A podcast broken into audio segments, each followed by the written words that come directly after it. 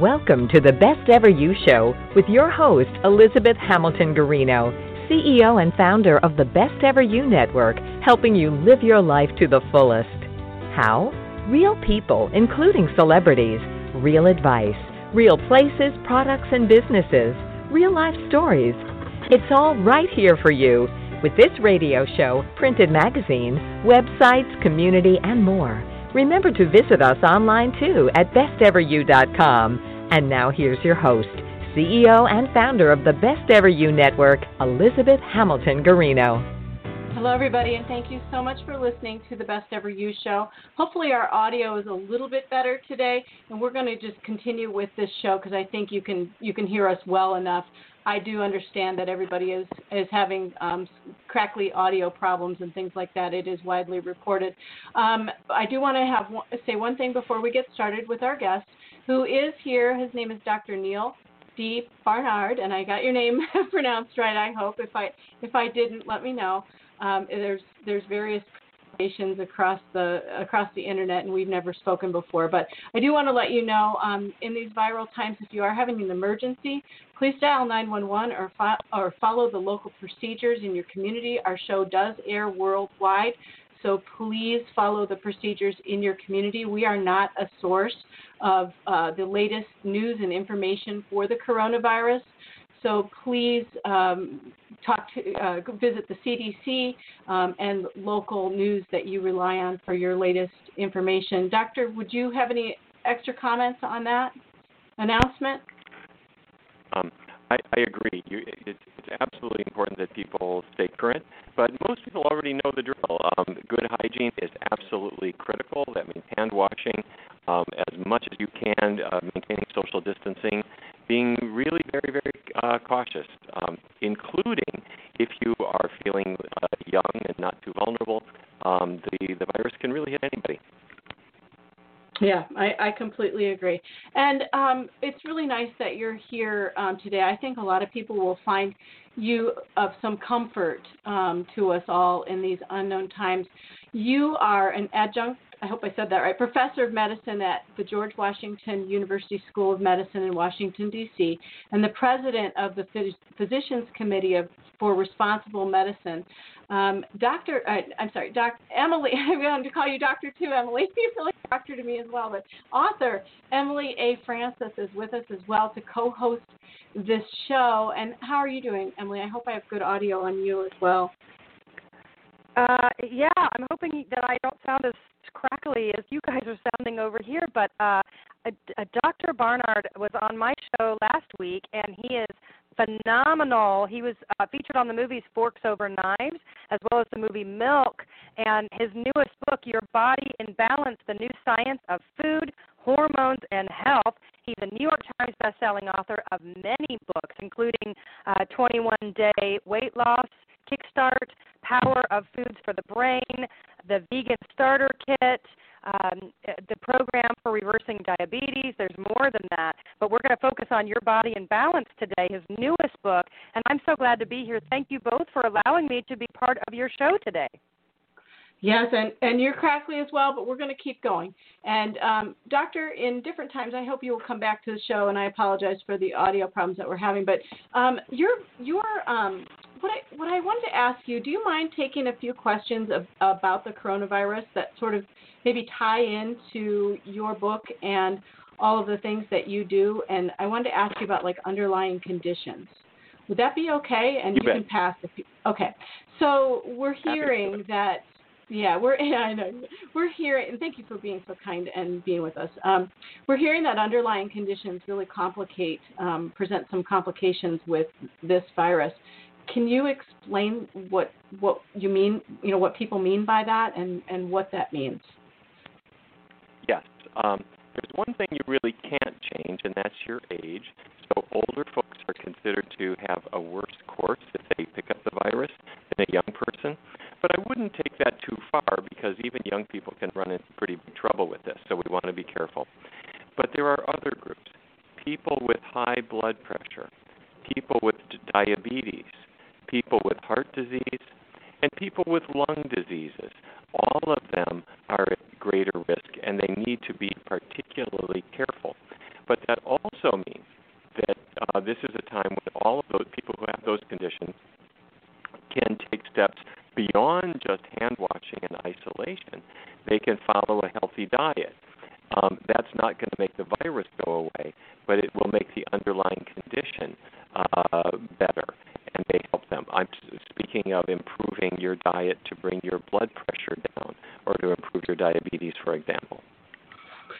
What if I'm in a like you know what if somebody's in a panic right now thinking oh my gosh all the things I could have done to not be this way right now to not have this or that or another thing is it too uh, is it ever too late to start changing your diet and health like no, I, I'm never sensing too, oh, yeah go ahead sorry it, it, it's never too late um, it's it's remarkable how quickly things can improve anyway.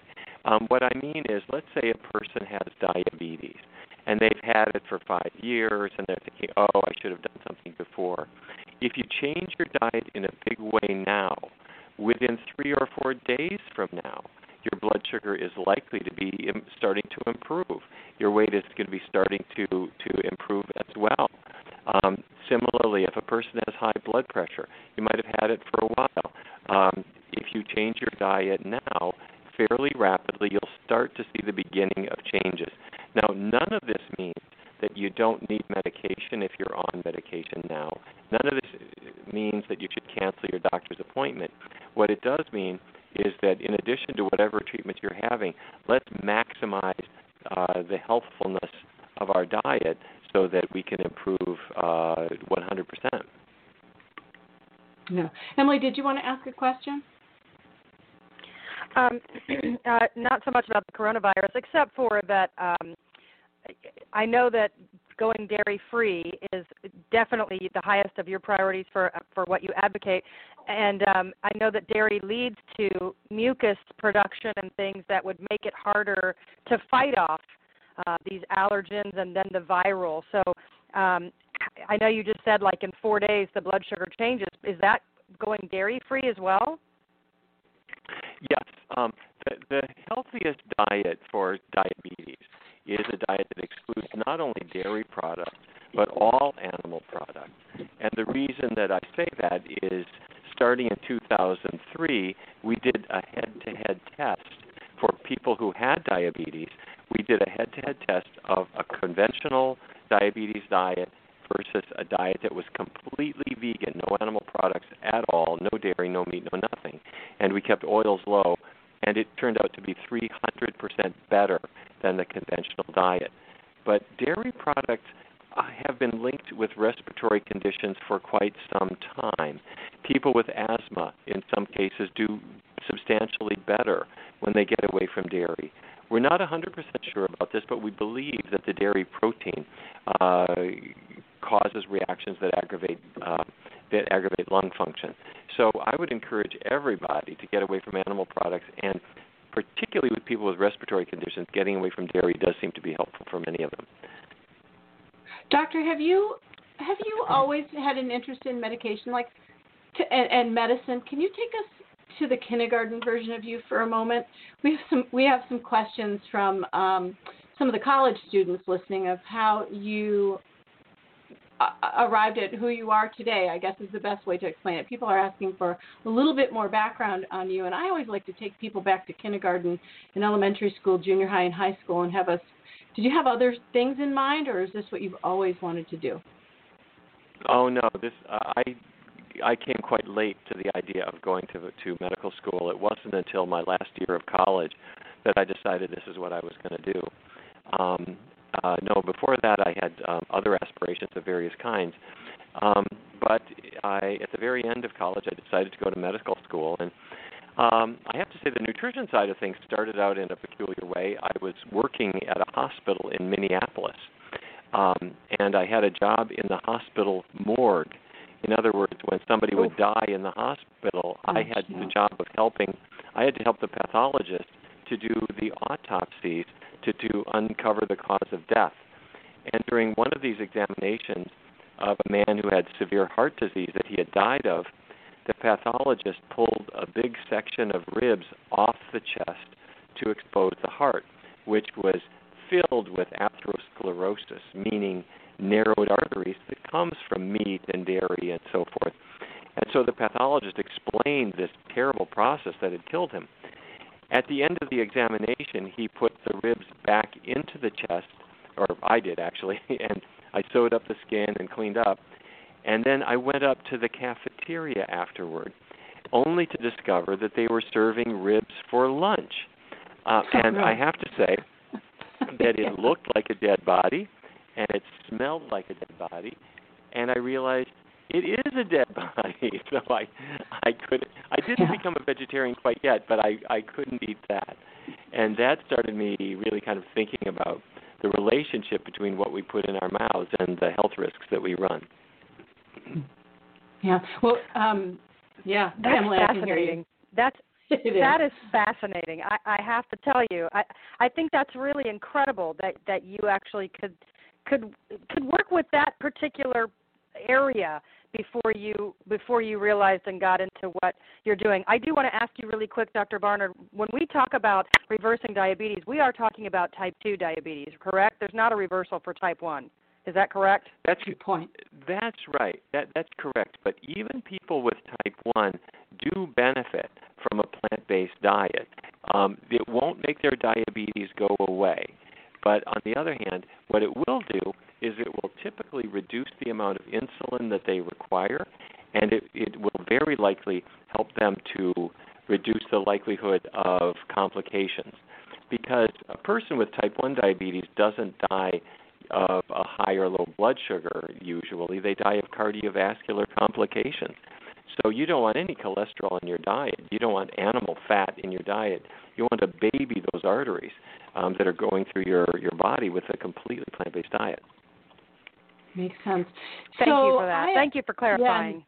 Yeah, thank you. And thank you for being here because I know, you know, you could be on way bigger shows and this is really important because our audience is loving this and loving you and your information. And we have a question about cortisol. Um, with all the stress, the anxiety, and maybe depression and uh, other things that are going with the times we're in right now, and even before that, um, you know, some we were talking on Best Ever You that people might have already had problems in the works, um, challenges and so forth, and now we have another layer of something to deal with. Can you talk about what cortisol is and what? Yeah, just yeah, I'm just gonna be quiet. cortisol. What, what, no, go ahead. Go, go ahead. Was there a particular question about well, it? h- the factor it, it it stress causes it. You know, it causes an unbelievable release of amounts of cortisol, and that causes all sorts of problems as well. Correct or incorrect? Uh, correct. Um, the uh, cortisol is a hormone, and it's made in your adrenal glands. And the adrenal glands are are sitting right on top of your kidneys. That's where they get their name. It's a mixture of adrenal, meaning on top of your renal organ, on top of your kidneys. The adrenals make cortisol.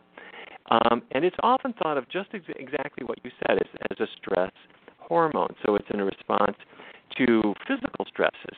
Um, you accidentally hammer your thumb when you're uh, hammering something, and then the cortisol will, will come into your bloodstream. But it also comes out in response to psychological stress. Um, and that uh, psychological stress takes many different forms, um, from acute uh, uh, trauma that has occurred to us, or n- what's happening now for many people is this low grade um, uh, growing anxiety, not knowing what's going to happen. Um, the, the situation that we are in is more like um, the situation you're in if you saw just the fin of a shark approaching you. You don't know if he's big or if he's small. Um, you have no idea what the size of the threat is. The, the less information we have, the more anxiety we, we experience.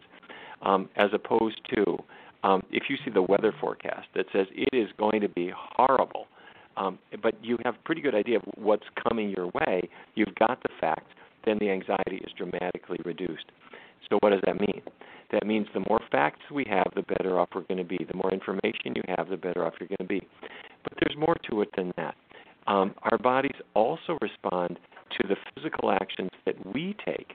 So, let's say you go out and you get a good brisk walk in the sunshine. That actually does have a stress reducing effect that's in, in fact quite measurable. Go out with somebody else. Adding other people to your life will help you too. That's more challenging now with social distancing, but you can still do it. And I would also strongly encourage people to don't forget uh, to get a good night's sleep. And I have a what I call my 10 o'clock rule. And this is going to be hard for people, but I live by this. Every night, no matter how good the book is that I'm reading, or how good the documentary is on TV, or what emails people have sent me, at 10 o'clock at night, I turn out the light and go to sleep. Get up early the next day if you have to. But if you follow that rule, you'll discover that you feel much more in charge of yourself and much more calm than if you stay up super late trying to sort everything out and then the next day you're feeling like you really don't have the reserves anymore to make it through the day. You know, I, I love this conversation. Be, sorry, Emily. Did did you want to? No, go ahead. Go ahead. Well, I love this conversation because I love how you have. Um, well, I don't know how to say this right, so fix me here. um, you have such a, a broader approach to medicine. Uh, I hope I said that right. Um, with con- complementary care of nutrition, and you, I just heard you say sunshine. I haven't heard very many doctors in my life say, "Hey, get out in the sun and take a walk. It's good for you." Um, and that's amazing. I mean, that right there might just change somebody's life and kind of confirm some of their intuitions and so forth. Um, do you have other advice like that that you could could impart on our audience? Because that's that's really helpful. Well, now, I, I should say that when I say take a walk out in the sunshine, um, this kind of sounds like advice that your grandmother might have given you, and I, I wouldn't I wouldn't suggest that if there weren't actually good evidence behind it. Um, researchers have looked particularly at people with clinical depression. Um, and depression and anxiety are two sides of the same coin. They very often go together.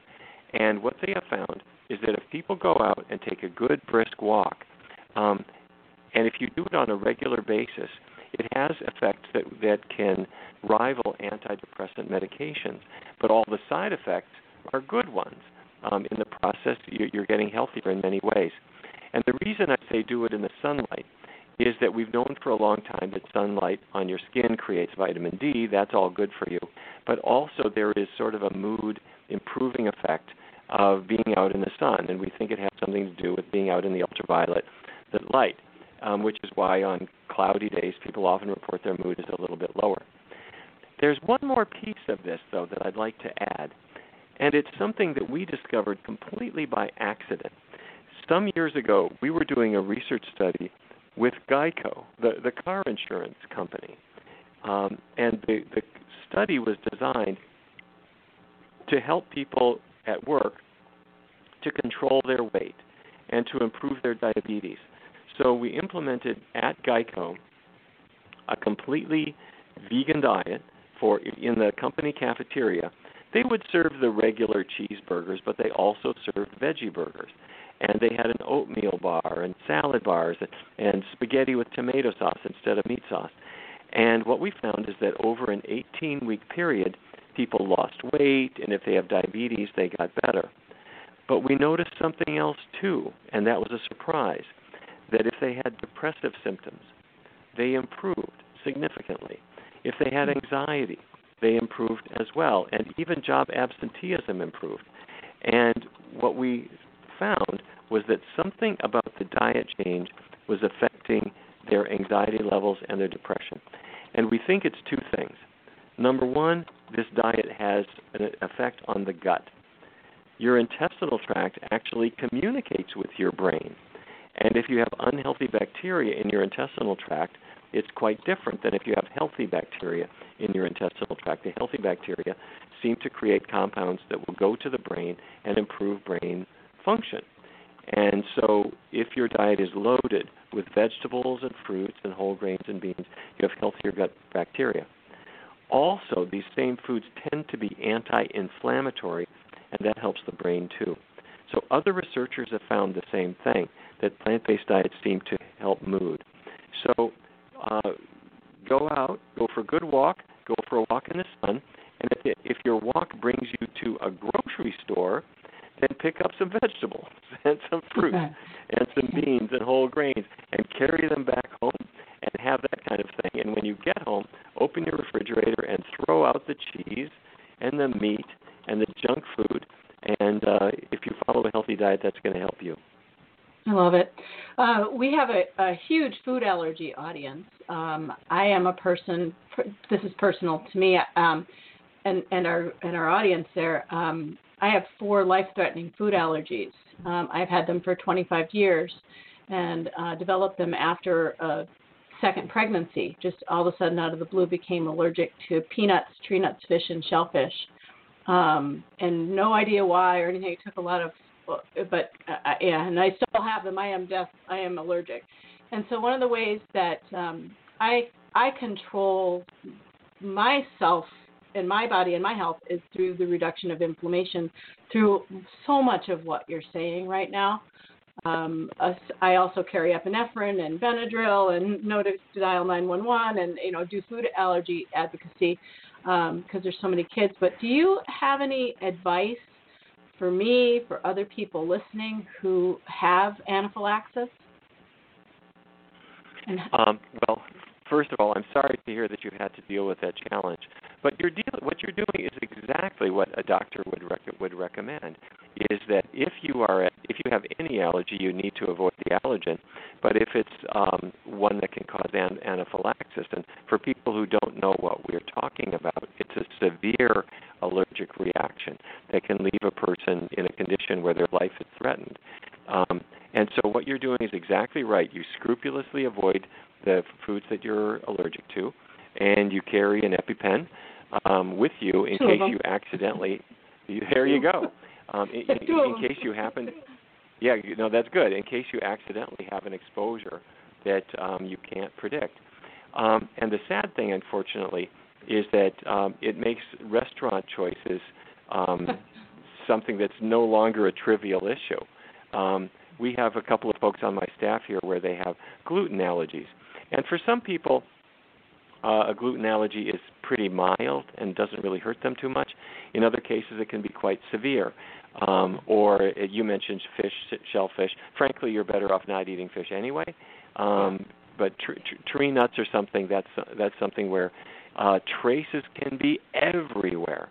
Um, and so you're picking you're picking the your restaurants, and it's uh, some of them tend to be a lot easier to deal with than others. Yeah. You know, I found magnesium for some reason seems to be helping me personally um, in pumpkin seed format um, and and otherwise. Do, do you have any uh, information on that? Magnesium seems to um, be helping. Yes, B vitamins I, I, I would. I, I would tr- I would trust your experience, and there's one more that that is very commonly reported, but hasn't be re- been really subjected to scientific study adequately, in my view. But that's related to dairy products. Some people are allergic to dairy products, and some are not.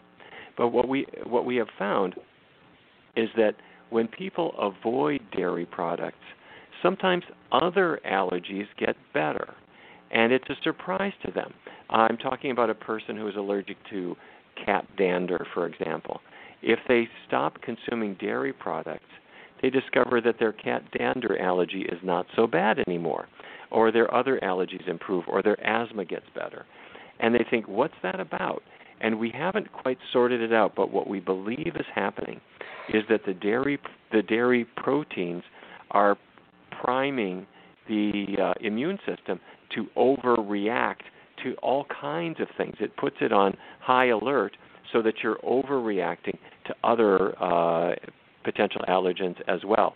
So if you needed another reason to get rid of the dairy, this is one. That's one, yeah. That's the hardest one for me that I I really struggle with because, and I know a lot of us in the food allergy community do. When you have allergies, you're like, okay, well, what am I going to eat? And you think, oh, you know, dairy products, you know, yogurt, and because of bacteria and this and that. And I'm like, uh, I'm finding that that does not work for me. So I have been dairy free for a pretty long time, um, and it helps. I I don't wake up with puffy under my eyes and things like you know just uh, inflammation joints and stuff. I'm 50 and a mom of four boys, So I've lived with these allergies for a really long time, trying everything. Probably Emily, kind of like you with your quest for health as well, with um, autism. My yeah, my daughter. Yep. Do you want to talk about that a little yes, bit? Well, this is a great um, opportunity yes. to, for that audience as well. Uh, my daughter was diagnosed with mild to moderate uh, autism spectrum disorder at age three and speech apraxia. She was nonverbal. We did all the things that everybody told us to do and followed the proper diets and did ABA therapy four hours a day for a year. We um, did speech therapy twice a week, and we only saw a three month improvement in a six month time. But then the next six months, I went off the beaten path and added in something called craniosacral therapy, and I hired a naturopath, and we did something called NAET, which is an allergy elimination technique. And we had 14 month development in a six month time, became fully verbal, and our diagnosis was removed in full nine months after that. Uh, that we no longer met any criteria for a DSM 5 um, criteria for autism spectrum disorder. Um, and I believe that uh, I, I, obviously I believe that the craniosacral and the naturopath were the were the big things. We didn't stop the other therapies until it was until we were released from those therapies. Um, but uh, that was my quest for healing and, and what took me around wider. I mean, I was already on wider avenues. I've been a body worker for 20 years, so this is not this isn't new, but it's new to me for this for autism spectrum. But um, Dr. Barnard, when you're looking at children, um, if you do treat children or anyone that's on the spectrum or sensory issues, um, I know that the biomedical piece, the diet and and um, and gut bacteria and different um, supplements are uh, paramount. Can you expand a little bit on things that um, either catch your attention to let you know that something is off um, nutrition wise, or how do you test? How do you test to know what what functions are off to know about the hormones and about the nutrition deficiencies more than just asking what people eat? Do you do any of that testing? You know, it can be very challenging. Um, there are a variety of tests that people can use to look for foods that they might be sensitive to. The problem that we have is these tests have a huge number of false positives. By that I mean you'll um, and this is true with allergy testing and other kinds of sensitivity testing, which is some of which is done with skin uh, skin scratches, some of which is done with um, blood testing. But you, you send your blood sample off and they send you back in the mail, here's a list of 150 things that you're sensitive to. The truth is, you may be sensitive to a much smaller number of them, and it's very hard to tell. Um, there's another approach that we have sometimes used uh, for sensitivities, and that is that we go to a very, what you might even call an elemental diet. And what I mean is, you reduce the, the foods to a very small number of things that almost everybody tolerates, like rice, cooked vegetables, uh, fruits that are cooked, like applesauce, for example, and not very many other things. Now you can eat a whole a lot of it so you don't go hungry, but it's an extremely narrow diet. And you do mm-hmm. that for a week or two. You don't do it for a long time, but you do it for the, a week or two, and you see if the symptoms don't improve.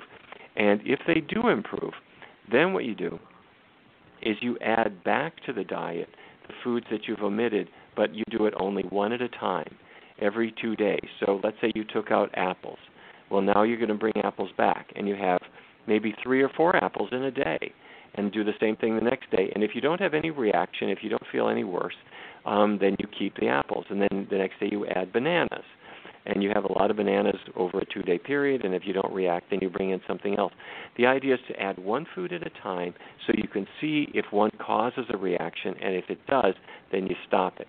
And then you wait till you settle down, and then you continue from that point.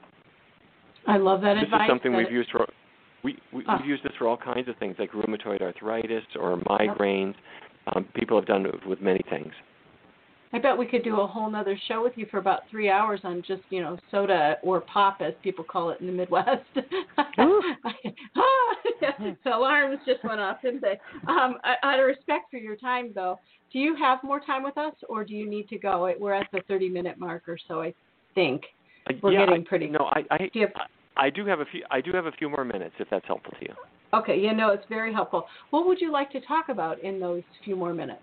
Um, we've got links up to all of your books.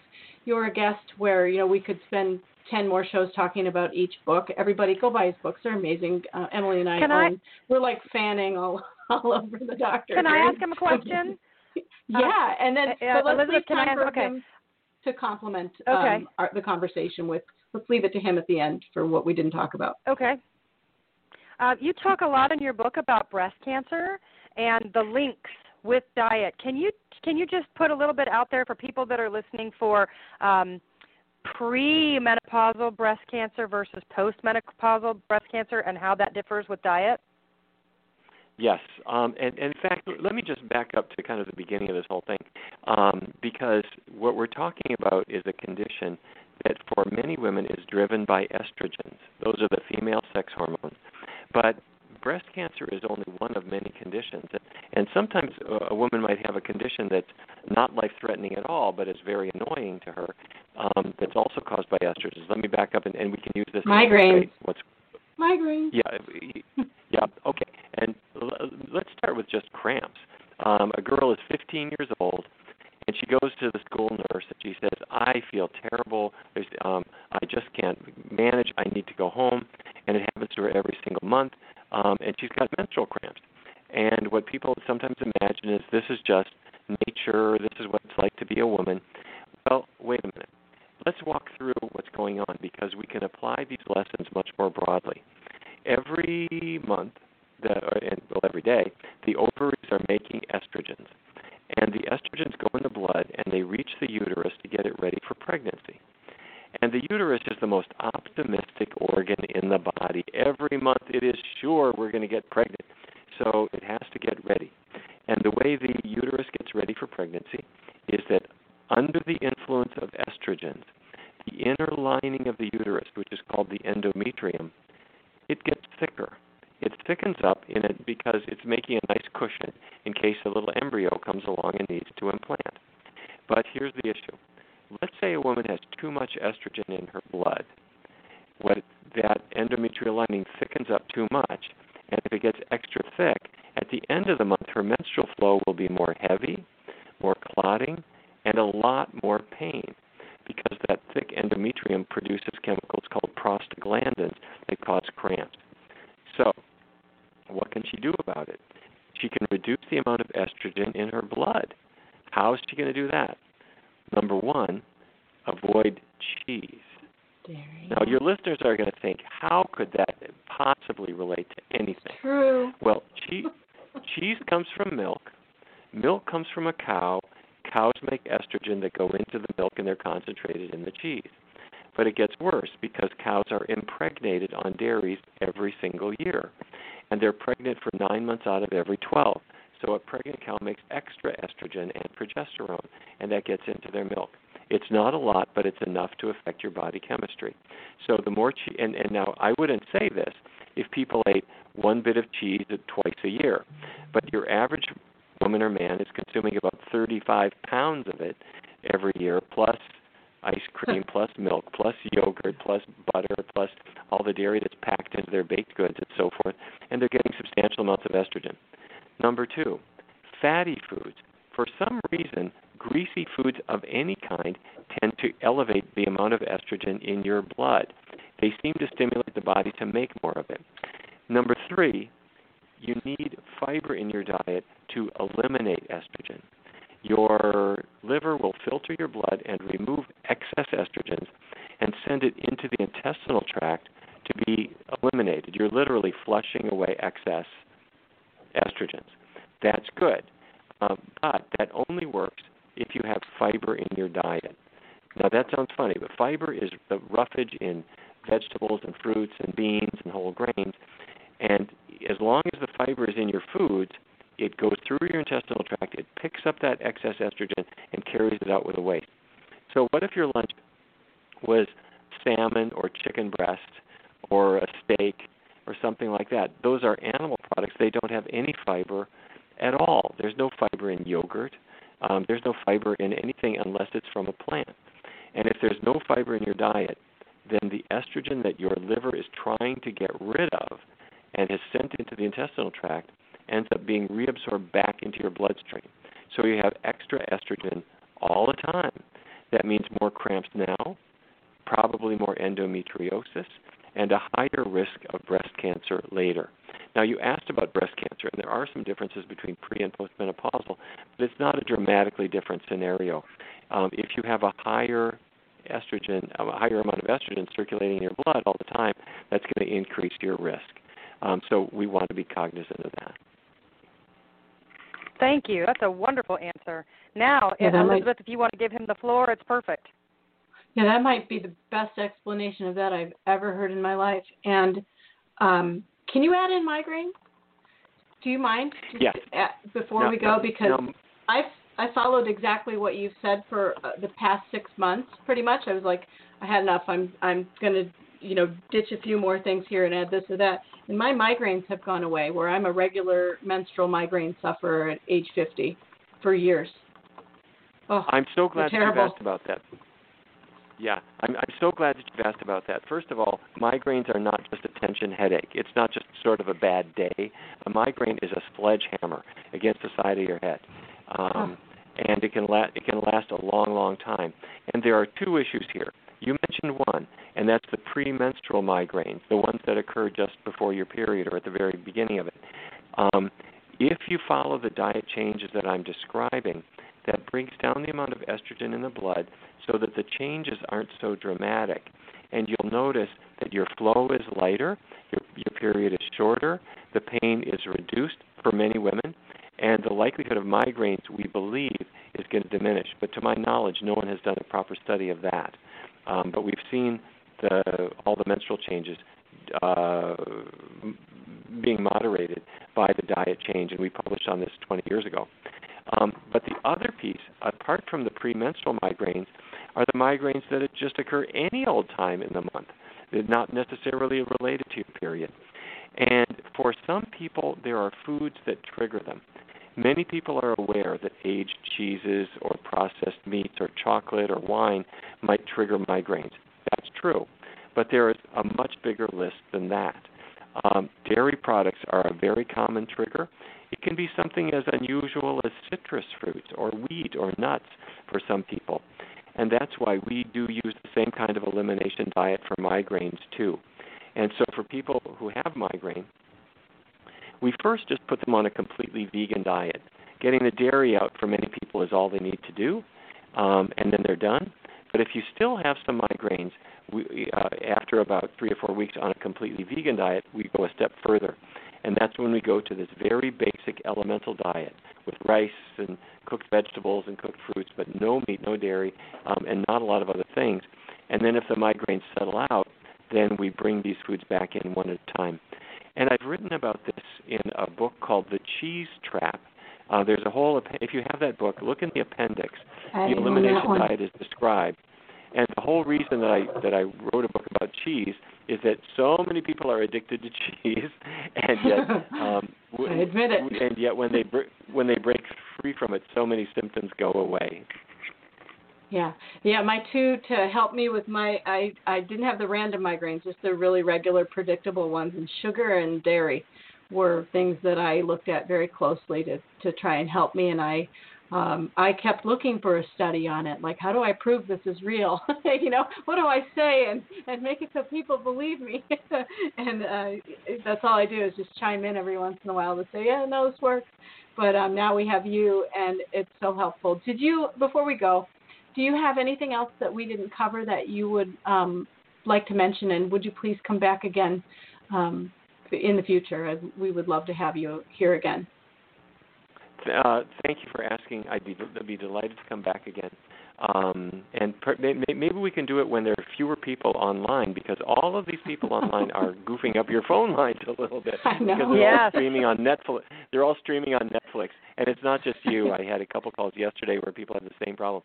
Um, but I, I, the book that I have been mentioning is called Your Body in Balance, and it describes the hormonal issues and how to use foods to get them better.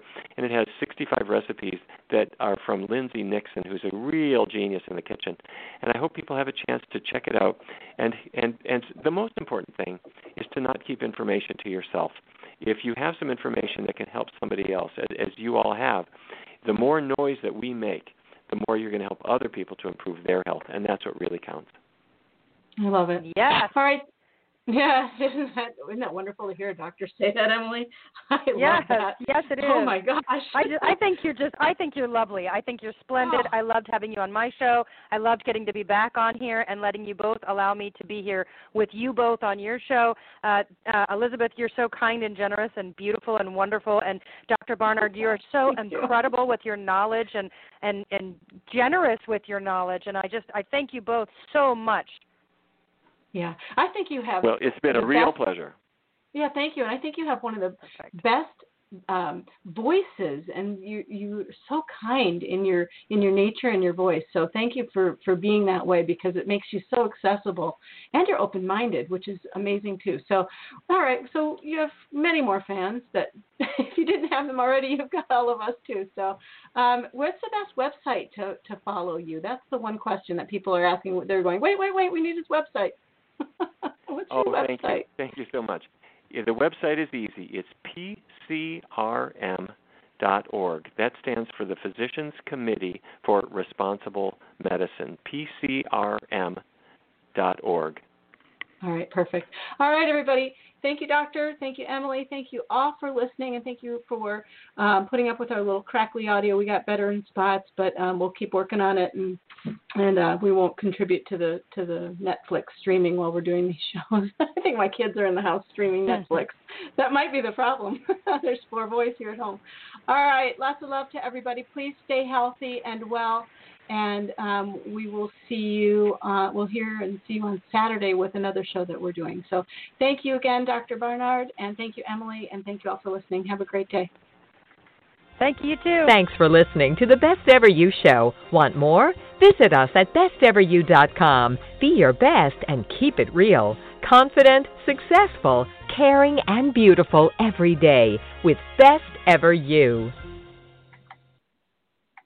Judy was boring. Hello. Then Judy discovered ChumbaCasino.com. It's my little escape. Now Judy's the life of the party. Oh, baby, Mama's bringing home the bacon. Whoa, take it easy, Judy. The Chumba life is for everybody. So go to ChumbaCasino.com and play over 100 casino style games. Join today and play for free for your chance to redeem some serious prizes. chumba ChumbaCasino.com. No purchase necessary. Void where prohibited by law. 18 plus terms and conditions apply. See website for details.